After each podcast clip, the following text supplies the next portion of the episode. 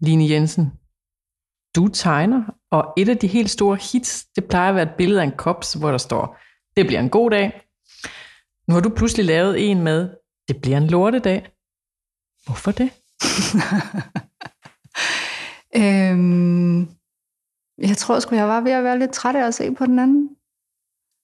Så øh, tænkte jeg, der skulle ske noget nyt. Og så nogle gange er det jo bare en lortedag, man har brug for. Det tror jeg, alle kan genkende til. Og lige det med genkendelsen, det er noget af det, vi kommer rigtig meget ind på i dag. Velkommen til Smertefri Fødsels podcast. Vi har Line Jensen med i studiet, og øh, jeg sidder her med din bog i hånden. Hver dag starter det forfra. Og det utrolig interessante var i går aftes, da jeg sad og kiggede lidt i den, så gjorde jeg det sammen med mine to børn. Og de var fuldstændig flade af grin, men det var forskellige ting, vi var færdige at grine over. det er så sjovt. Og det er det, jeg tænker, at du kan ligne, for det vidste jeg jo ikke, inden at jeg sad og læste den sammen med dem. Og det var ikke sådan en plan, jeg havde, men nu sad de der, og så sad vi og gjorde det sammen. Øhm, jeg oplever genkendelsen, når jeg læser den, og jeg oplever genkendelsen helt inden for kernen af børnefamilien, og jeg oplever, at alt bliver sagt. Mm. Og det øhm, tænker jeg er noget af det, du kan, at du har holdt modet op på rigtig mange, som genkender barselen, og genkender sig selv i tegningerne fra dit eget liv og inden for din egen familie. Øhm, den her første bog, øhm, Hver dag starter det forfra, det var en bog om barsel, men den kunne jo også have været en titel på en bog om at leve under corona. Ja. Der er i hvert fald mange af de samme temaer, der går igen. Er du kommet tilbage til barslen under corona? Øh, nej, heldigvis ikke. Øh, fordi jeg synes, den kæmpe store forskel på barsel og corona, det er, at corona det er ligesom en kollektiv barsel, som vi alle sammen er blevet sendt hjem på. Øhm, Øremærket eller ej? ja, og også bare det der med, at man har den til fælles med sin mand og sin familie. Ikke? Det er ikke, øh, altså barsel oplevede jeg i høj grad som sådan et hul, man blev sat ned i alene. Mm. Mens hele resten af verden levede videre, som om intet var hent. Og så måtte man sidde dernede og pænt vente, til det var ens tur at være med i verden igen. Ja. Øhm, og der er vi jo alle sammen lidt blevet sat ned i det hul lige nu, ikke? Så kan vi sidde dernede og kigge på hinanden i nattøj og vente, til vi må komme op igen. Tegner du det hul? Øhm, ja, men jeg synes faktisk, det har været sværere. Altså også det der med, at, øh, ja, at vi sådan prøver at finde ud af, hvad det er for et hul, mens vi sidder dernede. Øh, og også, at vi alle sammen måske oplever det lidt forskelligt, eller sidder i nogle forskellige huller. Eller, øhm, jeg synes, det, det har været svært faktisk at, at tegne den tilstand, jeg synes, vi er i nu. Og det er sådan en meget langstrakt tilstand, ikke? som også skifter tit. Hmm. Ja. Dengang du øh, i tidens morgen sad med den her bog i hånden, som jeg tror de fleste af os har haft fat i, der hedder Hvad kan jeg blive? sad du så og tænkte, okay, jeg skal være sådan en satirisk øh, mor-tegner, øh, og øh, jeg skal være et ikon for andre møder. Eller, hvordan startede du med at tegne? Nej, det tænkte jeg i hvert fald ikke. Øhm, altså, jeg har jo tegnet, siden jeg var lille, ikke? Og altid haft det som sådan et, et rum for mig selv, ligesom jeg tror rigtig mange børn har, og så på et eller andet tidspunkt holder de op. Øhm, og der holdt jeg måske bare ikke helt op, men der var rigtig, rigtig mange år, hvor jeg ikke havde tid til det. Øh, jeg læste først kunsthistorie på universitetet i Aarhus nogle år, og så gik jeg videre øh, på grafisk højskole og blev uddannet grafisk designer. Og så brugte jeg rigtig mange år på at bevise, at jeg havde lært de der computerprogrammer. og at jeg var god til InDesign og god til typografi, og at jeg kunne lave noget grafisk design, der så lige så smart ud, som noget, nogen andre havde lavet. Det var sådan ligesom det, der var mit arbejde i 10-12 år. Og så, da jeg skulle på barsel for tredje gang, havde jeg sådan en, altså også i mit arbejdsliv, en idé om, at ja, nu må der altså godt snart ske lidt noget nyt, eller jeg skulle finde et eller andet frem af mig selv i mit arbejde, som jeg ikke havde haft i lang tid. Og så var jeg lidt træt af, at jeg skulle på barsel nu, hvor jeg egentlig synes, jeg havde lidt energi på at prøve at ændre lidt på mit arbejdsliv. Og så tænkte jeg, hvis nu jeg kan bruge denne her pause fra arbejdet og pause fra kunder, der ringer og vil have det, de plejer at have, og sådan til at, at opbygge et eller andet nyt, som jeg så kan bringe med tilbage på mit arbejde, når jeg kommer tilbage fra barsel, så vil det give mening. Og så vil det også være en måde at have et eller andet rum på barsel, som var mig stadigvæk. Og det vidste jeg, nu hvor det var tredje gang, jeg skulle på barsel, det ville jeg få brug for. Hmm. Så du begyndte bare at tegne fra det ene øjeblik til det andet, øh, din barsel, eller hvad skete der, eller havde du at være på barsel, eller hvad var det for nogle tanker, der ligesom i gang sat, der hvor du står i dag? Øhm, nej. Altså jeg havde, min idé var, at jeg ville tegne en tegning hver dag, fordi jeg ville øve mig i at tegne. Jeg ville prøve at finde min glæde ved bare at tegne, uden at have noget formål med det frem igen, som jeg kunne huske, jeg havde haft, men som jeg sådan ligesom havde glemt i de der år med børn og arbejde og karriere. Jeg har også været enlig mor i 10 år. Altså der har ikke været særlig meget tid til sådan noget hygge noget. Og så tænkte jeg, det kunne jeg jo prøve at gøre der, mens jeg var på barsel. Måske kunne det blive lidt hyggeligt. Og så sad jeg sådan i, i starten og tegnede en potteplante i vinduet, eller øvede mig i at tegne noget, jeg havde. Altså så fandt jeg sådan på Instagram nogle forskellige challenges med tegn det sidste, du har købt, tegn din yndlingsstol, tegn det sidste, det, et minde fra for nylig, var der så en, der var. Og så tegnede jeg så min fødsel, som øh, foregik hjemme på sofaen. Øhm, og postede den på, på Instagram. Og det, altså, jeg havde 200 venner på Instagram, og jeg tænkte, det er et meget uforpligtende sted at lægge sine ting ud. Det er sådan lidt hemmeligt sted, der er ikke så mange, der følger med, og det er meget nemt for folk at lade være med at følge med, hvis ikke de gider. Og det er nemt for folk at følge med, hvis de synes. Altså, det har ikke noget at gøre med, om jeg kender dem eller i forvejen.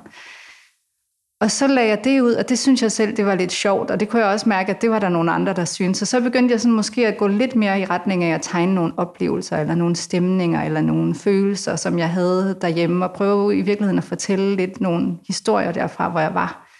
Og det var sådan en gradvis proces, at, at det kunne jeg også øh, ret hurtigt mærke, at der fik jeg nogle reaktioner, som var ret øh, øh, altså overraskende fine, sådan at jeg kunne mærke, at noget, jeg havde siddet med, måske havde synes var lidt svært, eller vemodigt, eller et eller andet, og så havde fået ned i en tegning, som jeg godt kunne se, at det er jo bare en flad tegning, og det ligner heller ikke rigtigt, og sådan ser arme ikke ud. Og, og, men alligevel, så når den blev modtaget hos et andet menneske, så var det den stemning eller følelse, jeg havde haft, da jeg tegnede den, der gik igen hos de andre. Hmm. Så du oplevede ret hurtigt den her genkendelse, øh, ja. der gik i svingninger? Ja, øhm. og det var en kæmpe motivation. Hvad var det særligt, at folk de øh, reagerede på? Altså, nu siger du, du tegnede øhm, din øh, fødsel, og jeg, jeg kan faktisk huske det som et ikonisk billede ind i mit hoved, fordi jeg kan se, der ligger på sofaen på ryggen, og så bras, står der sådan en kæmpe ja, taleboble henover. Og faktisk så har du også, øhm, måske ufrivilligt, men i hvert fald så har du øhm, på forsiden af et øh, speciale, som en psykolog skrev om smertefri fødsel i tidernes morgen, der er det faktisk også din illustration der på forsiden, okay. men der siger hun bare, yes, i stedet for. Altså, men, det, men det er lidt den samme ja. sådan. Men i forhold til det, du snakker om nu, øhm, hvad var det folk, de særligt reagerede på? Altså det, som jeg meget hurtigt fik tilbage af feedback, det var, øhm, ej, hvor er det dejligt og befriende, at du siger det højt. Altså, at der var rigtig mange kvinder, der sad hjemme i sofaen med en baby på skødet og syntes, det var nogle lange dage. Og som sad med nogle svære følelser, som de måske ikke fik sagt højt. Hverken for deres kæreste, eller deres mødergruppe, eller deres veninder, og måske ikke engang for sig selv. Øhm, og at der ligesom var en eller anden forløsning i, at når man kunne se det udefra, og se det på en tegning, måske endda grine lidt af det, så kunne man også bedre vise det mm. til sin kæreste, når han kom hjem fra arbejde, eller til sin mødergruppe, sådan lidt prøvende, ej, kender I det her? Ja, det kender vi godt. Altså, så der var sådan ligesom et, et lettelsens suk i at, at få sagt nogle ting højt, som måske umiddelbart er sådan lidt skamfuldt eller tabubelagte. Og det motiverede mig selvfølgelig også til at gå nærmere ind i at undersøge det rum. Hvad er det for nogle følelser? Hvorfor går jeg med det her? Hvorfor har jeg det dårligt over at sige det her højt? Kan jeg sige det her højt? Kan vi undersøge det her lidt nærmere? Så det blev også en fælles undersøgelse, synes jeg, af alle de der forskellige grundstemninger, man går rundt i, når man er alene hjemme. Så du kom ja. faktisk hjem i stuen til dem, som måske sad og følte sig alene med nogle følelser, som de ikke vidste, at andre havde. Ja, det tror jeg. Øhm, og jeg kan huske, da jeg lige sad og kiggede lidt på din bog, der var faktisk et springende punkt for det, fordi du falder og slår din fod på et tidspunkt. Ja, nej, jeg faldt ikke. Jeg vågnede bare en morgen, og du så kunne jeg ikke morgen, ja. støtte på foden. Det er en meget mærkelig historie. Altså, og det, det, det er mærkeligt, fordi jeg fandt aldrig ud af, hvad der var sket og det føles underligt at tale om det nu, fordi at nu er det gået over. Så på den måde er det sådan lidt... Men på det tidspunkt var det jo en virkelig øh, voldsom præmis for hele min eksistens, at øh, jeg havde en datter på fire uger, og så havde jeg en datter på to år, og så havde jeg en datter på 13 år, og jeg skulle være alene hjemme fire dage om ugen, fordi min mand var ude at spille. Og så vågnede jeg altså stort set samme morgen, som han skulle afsted første gang og være væk i fire dage. Der vågnede jeg om morgenen, og jeg kunne ikke støtte på min fod. Den var bare pustet op som sådan en øh, gummihandske. Jesus. Og jeg kunne ikke bøje den nok til, at jeg kunne støtte på hælen. Altså jeg kravlede hen over gulvet, når jeg skulle ud af tisse. Og sådan helt lavpraktisk er det ret svært at kravle med en baby. Altså man kan heller ikke hoppe på et ben med en baby rundt. Altså jeg kan ikke, jeg kunne ikke aflevere min toårige datter i dagplejen, som vel og mærke lå 20 meter hen ad havegangen fra, hvor jeg bor. Øhm, hun måtte komme og hente hende om morgenen, komme og aflevere hende igen om eftermiddagen. Øh, jeg måtte bestille sådan et øh, træben på seniorshoppen eller et eller andet sted, som jeg kunne have på den der halve time, hvor jeg skulle lave øh, pasta med kødsovs om aftenen. Øhm, og, og samtidig med, at jeg havde en baby på armen, og altså det, altså det var fuldstændig kaos og overlevelse. Og det, det havde jeg jo ikke forberedt, da jeg havde tænkt, at jeg skulle sidde og hygge mig med mit tegneprojekt derhjemme. Der havde jeg ikke forudset, at den her barsel skulle blive den mest overlevelsesagtige af dem alle sammen, og at det der tegneprojekt måske i højere grad blev en, en redningsplanke og en, en ventil i virkeligheden, end hvad jeg havde troet.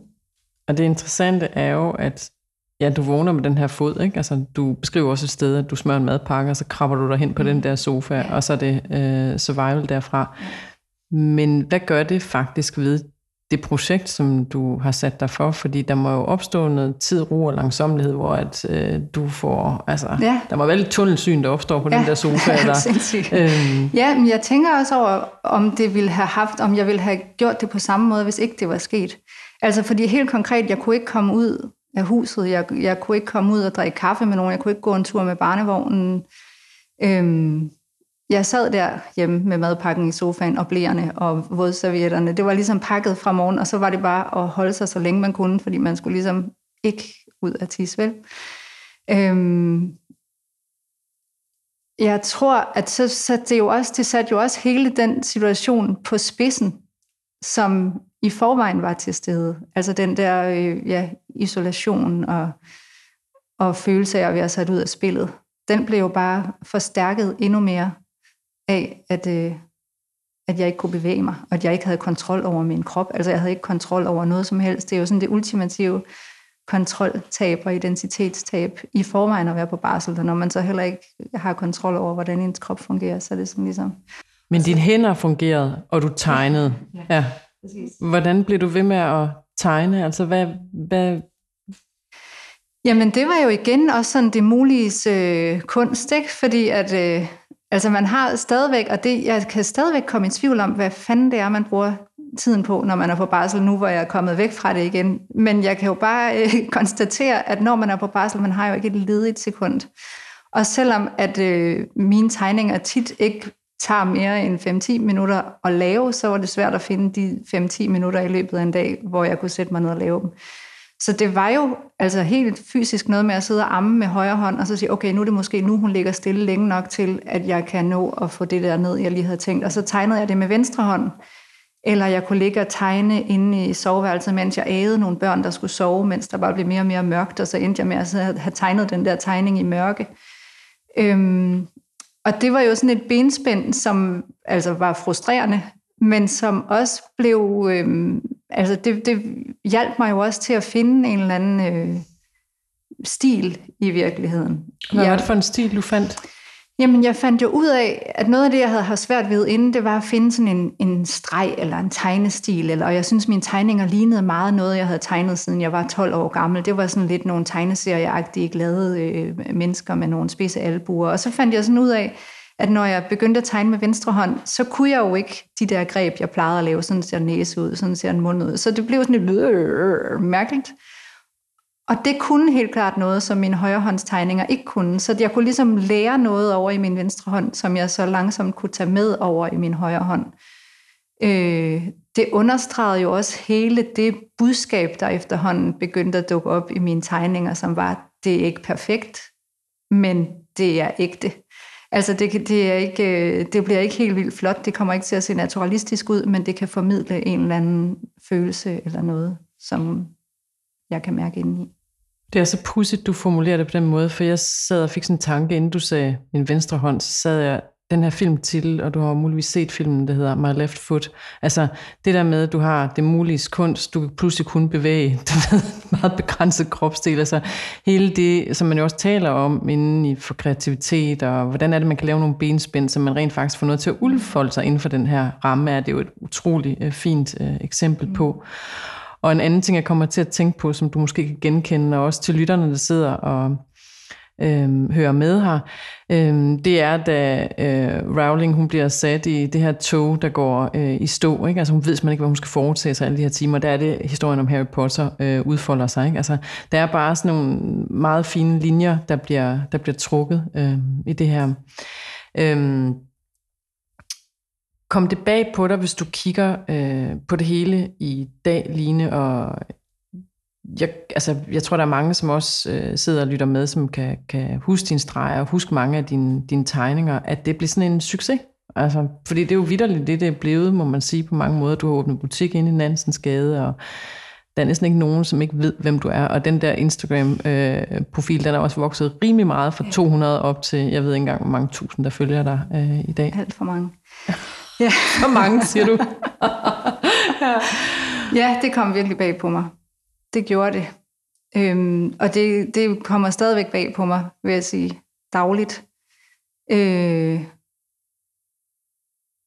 ja, jeg ved ikke, hvad jeg skal sige om det. Altså, øhm, jeg tror, det kom bag på mig, at der var så stort behov for det.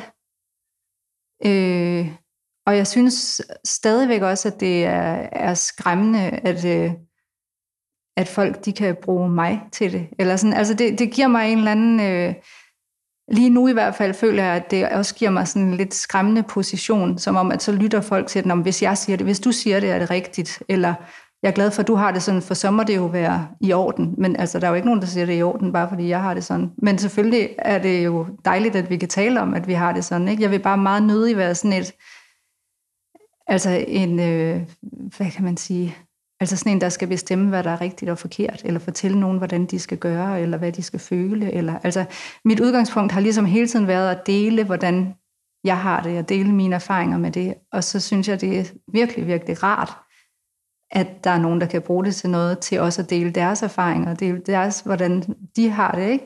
Også med hinanden. Tit bliver mine kommentarfelter jo også diskussioner med folk, der sådan kommenterer på hinanden, og det synes jeg er rigtig fedt, fordi så handler det ikke kun om mig. Mm. Hvad tror du, du forløser? Fordi det er det, jeg sidder og tænker hele vejen igennem, at der er sådan en, altså dels vil du i tale sætter nogle tabuer, eller nogle hverdagsagtige ting, som man får pip af, øhm, hvad den hvad for nogle situationer, du kommer ind på, men der er jo et eller andet, du forløser hos folk. Jamen jeg tror stadigvæk, at der er en helt vild, øh, en, en helt vild tendens til gerne at ville leve op til det rigtige. Altså at der er den der idé om den rigtige mor, og den, altså den gode mor og den dårlige mor, og den rigtige familie, og den rigtige, de rigtige børn. Og, altså, og, og især på sociale medier er det jo en virkelig, virkelig fremtrædende idé, at der er noget, der er rigtigt og bedre end noget andet. Øh, og der tror jeg, at mine tegninger er med til at sige, at det er måske ikke det, det handler om. Det handler ikke om, hvad for noget tøj vi har på, eller hvad for, noget, hvad for nogle produkter vi har købt til vores baby, eller hvor mange minutter om dagen vi lægger dem på maven, eller om vi, hvor mange knibeøvelser vi husker at lave. Altså, det er jo nogle, nogle ydre ting, og noget vi godt kan tale om, men det virkelig vigtige foregår måske et andet sted. Og den diskussion vil jeg gerne være fortaler for at tage. Hmm. Og der har du selv svaret på det, som også var et spørgsmål, øh, der dukkede op, nemlig, hvorfor skulle det ikke være dig? Altså, og det var måske netop derfor, det skulle være dig. Altså jeg tænker, du svarer selv på det øh, i det sidste, du siger. Ja, altså jeg tror i hvert fald, at min øh, styrke, hvis man kan tale om det, er, at jeg virkelig er meget øh, anonym i virkeligheden. Ikke? Altså jeg har ikke... Øh,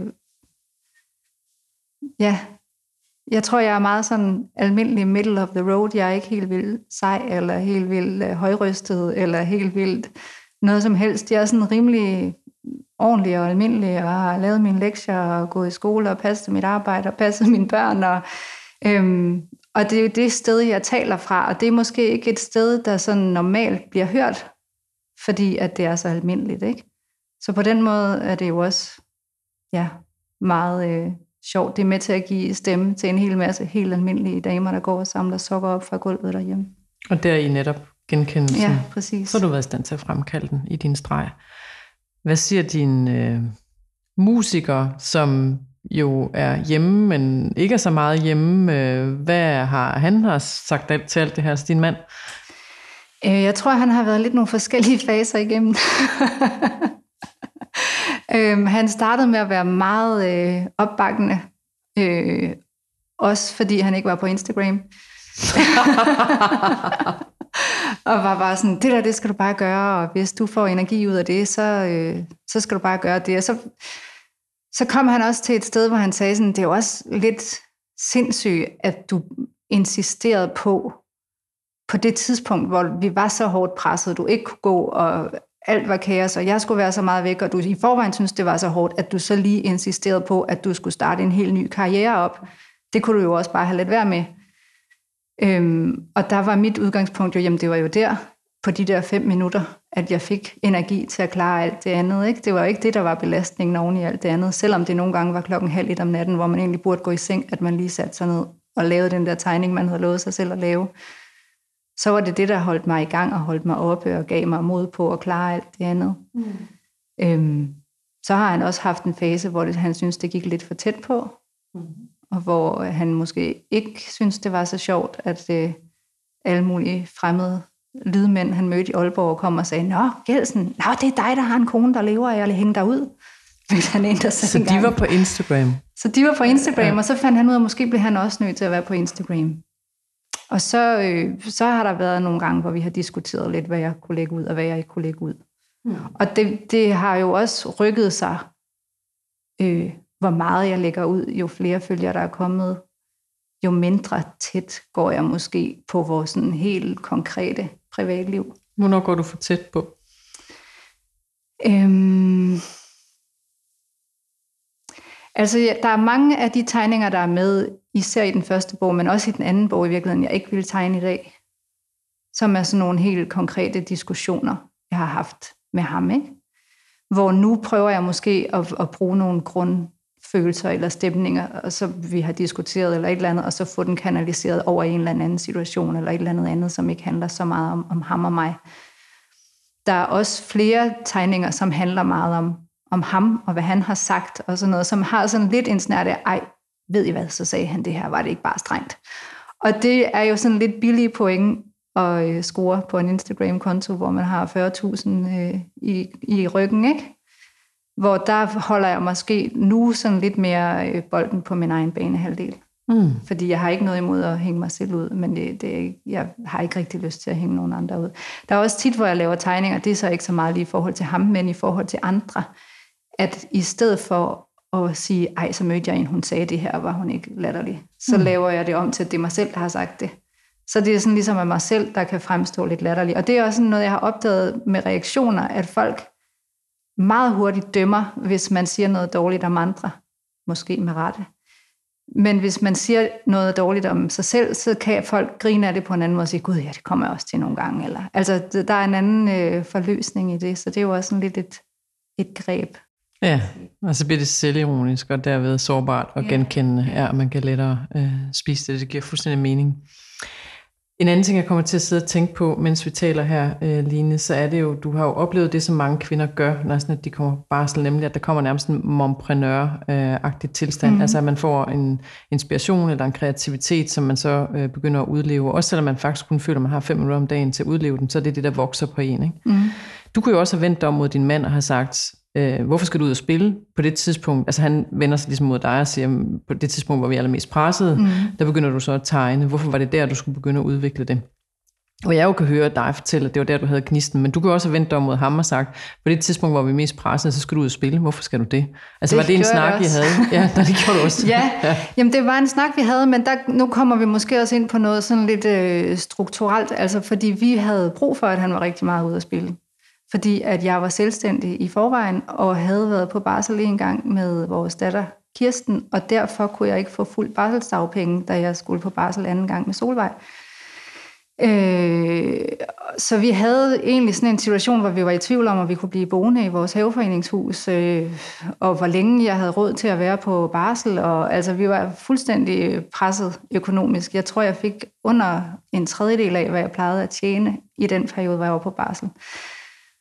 Så derfor var Rune jo nødt til at tage alle de jobs, han overhovedet kunne i den periode, og arbejde meget mere, end han ellers havde lyst til, og ellers øh, gjorde, ikke? Øhm, for at vi fælles kunne få det til at løbe rundt. Og det blev jo en fælles beslutning, at så måtte det være sådan. Men det er klart, at præmisserne ændrede sig undervejs, da jeg fandt ud af, at jeg ikke kunne gå. Og der var der helt klart nogle gange, hvor jeg var ude i sådan noget, altså hvor, hvorfor skal vi bare lade som om, at det her det er det, vi har aftalt, og nu er det jo sådan, det er, fordi det kan jo ikke lade sig gøre.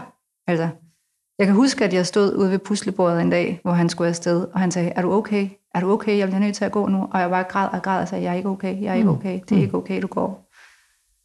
Men øh, det kunne ikke rigtig være anderledes. Nej. Og det tror jeg også alle kan genkende, ja. øhm, som sidder og lytter med, at der har været, altså Øhm, bare som sådan en lille indskudsætning. Jeg kan huske, at vi havde sådan en aftale, vi lavede på et tidspunkt. Alt, hvad der bliver sagt i soveværelset mellem kl. 12 og 5, det kommer ikke ud af det her soveværelse. Ikke? Altså, vi kender godt de der lommer. Og, det var så der, jeg lagde øh, det på Instagram. Præcis. Det var der, hvor du netop gik skridtet videre. Ikke? Altså, og øh, tak for det. Øhm, man kan sige, nu er det hele jo vendt på hovedet, hvis vi lige spoler frem til i dag. Øhm, du tjener penge, øhm, Laver han så ikke noget længere, eller er han stadigvæk ude at spille fire gange om ugen? Nej, det kan han jo desværre ikke. Og det er, det er også en meget øh, interessant præmis. Øhm, altså efter jeg har fået en karriere op at stå på at brokke mig over, at han aldrig er hjemme, ja. så er han pludselig hjemme ja. rigtig, rigtig meget. Øh, og det er heller ikke sjovt. Og det er måske endnu sværere at tegne, fordi at... Øh, før kunne jeg tegne, at han ikke var der, og så kunne jeg tegne det rum, jeg havde for mig selv med børnene, når han ikke var der, og så kunne jeg brokke mig over, hvor hårdt det var. Men det er sværere at, at gå og brokke sig over at have en mand derhjemme. Og, altså. og så også fordi, at øh, det er også et sårbart sted, han er lige nu. Altså det er jo, det er jo hans barsel i virkeligheden, ikke? Den der kæmpe identitetskrise med lige pludselig ikke at have nogen, øh, ja, nogen funktion længere. Mm. Der er ikke nogen, der har brug for øh, en guitar solo. Eller det har vi måske mere end nogensinde, men øh, vi må ikke komme ud og høre den. Nej. Øhm, så han har lige skulle slå nogle koldbøtter og finde ud af, hvad han så skulle lave. Og nu sidder han og komponerer filmmusik derhjemme, og har egentlig fundet ud af, at det måske var en meget god anledning til lige at spørge sig selv, hvad han egentlig havde lyst til. Så på den måde, så har han jo også fundet, altså blevet tvunget til at finde ud af, hvad, hvad kan jeg bruge den her periode til, som kan give mig noget nyt, jeg kan tage med videre, når vi forhåbentlig kommer op af hullet igen på et tidspunkt. Ja. Men det er jo hans historie, så den kan jeg jo ikke tegne på samme måde, som jeg kan tegne min egen. Nej. Og der kunne jeg godt tænke mig at spørge dig også i forhold til, fordi det er jo en nærliggende tanke, både når jeg sidder og lytter til, hvad du siger, men også øh, har øh, læst din bog. Jeg tænker, det er, jo, det er jo terapeutisk, ikke kun for dig formentlig, at have tegnet de her ting, øh, men også for os, der læser med. Øhm, hvor lang tid går der fra, at du får ideen til en tegning, altså du har dine hverdagsoplevelser, og så du omsætter det øhm, til en øh, tegning, altså lader du det, det gå tid, øhm, eller kan du godt gøre det sådan samme dag? Øhm, hvordan arbejder du? Jamen det er meget forskelligt. Nogle gange er det sådan instant, at jeg lige får et eller andet billede i hovedet. Ah, det der, det var en sjov. Og nogle gange er det jo helt konkret, børnene siger et eller andet, der er sjovt. Og det er sådan, selv nu min store datter på 18, hun er begyndt at sige, ah mor, hørte du det? Det kan du tegne.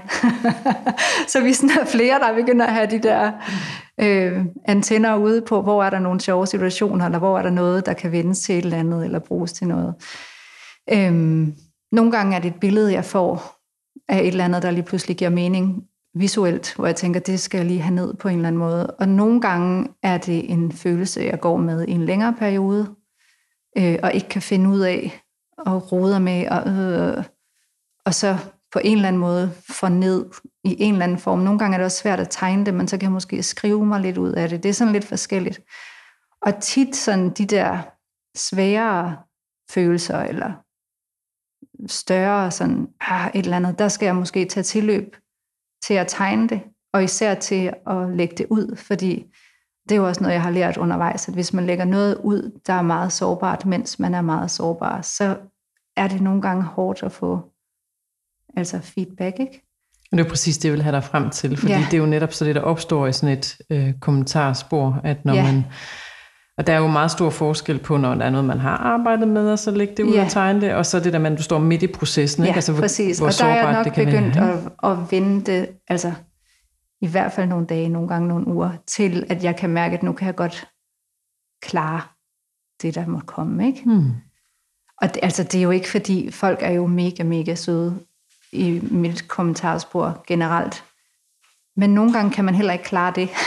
Nej. altså nogle gange gider man ikke at høre, at folk siger, at det klarer det godt, og det går godt, og det, det er i orden, og tak fordi du siger. Altså nogle gange så har man bare sådan lidt lede ved alt, hvad man laver. Hmm. Og nogle gange kan det jo også være en mangel på respons, man ikke er klar til. Noget, man lægger ud, som man synes er vigtigt, og så folk sådan lidt, nå okay. Og så, altså, så gør det ondt. Så jeg, jeg, jeg øver mig egentlig i at mærke efter, hvornår kan jeg lægge noget ud, og egentlig være ligeglad. Hmm. Og tit tjekker jeg heller ikke, hvad folk siger. Altså nogle gange så poster jeg noget, og så lægger jeg telefonen væk, og så tjekker jeg den først igen næste dag. Mm. Så jeg er heller ikke sådan en, der sidder og, kom- og kommenterer på alle andres kommentarer, eller sådan, fordi det kan jeg mærke, det er ikke et, et arbejde, jeg har det godt med. Nej. Øhm, det giver mening, så kan du heller ikke bestille andet, kan man sige, med Nej. den aktivitet, der er omkring det. Det, som øh, man siger i litteraturen, det er jo, at man må ikke tage hovedstolen. Altså, øh, og for at forklare dem, der sidder og lytter med, som ikke lige er inde i, øh, i, i den idé, men det er det der med, at som udgangspunkt, så må du ikke øh, skrive om dig selv eller din egen historie. Det kan selvfølgelig at, øh, hudflettes på et eller andet tidspunkt indimellem, men det der med at tage hele bunken og så gøre det, det kan man sige, det, det gør du jo live hele tiden. Ikke? Mm. Øhm, det er den ene ting, jeg tænker, og så i forbindelse med det, så tænker jeg også, altså, lidt ligesom den Instagram-tid, vi er i, og det, er der også, det må der være mange, hvis der er influencer, der sidder og lytter med. Altså, de bruger jo af sig selv hele tiden, øh, og produktliggør jo sig selv. Føler du, du har produktliggjort dig selv og din familie i det her? Altså, det du siger med din datter kan komme og sige, det kan du tegne, ikke? Altså, mm. pludselig kan man jo begynde at gøre ting, fordi at det så kan tegnes, eller i Instagram-regi, det kan fotograferes, ikke? Nu er det bare ja. din egen hånd, det går igennem, ikke? Øhm, jeg føler i hvert fald, at... Øh der er en meget stor faldgruppe i at produktliggøre min egen historie. Altså, og jeg har jo også gjort det til en vis grad, fordi at jeg har lavet rigtig mange af mine tegninger til prins, som jeg sælger, og det er det, jeg lever af nu. Så på den måde, så er min Instagram jo heller ikke på samme måde et åndehul, som den var, eller sådan en personlig terapeutisk ventil. Den er jo også en salgskanal til at sælge det produkt, som jeg lever af. Og det, øhm, det synes jeg er en virkelig svær balance, tit.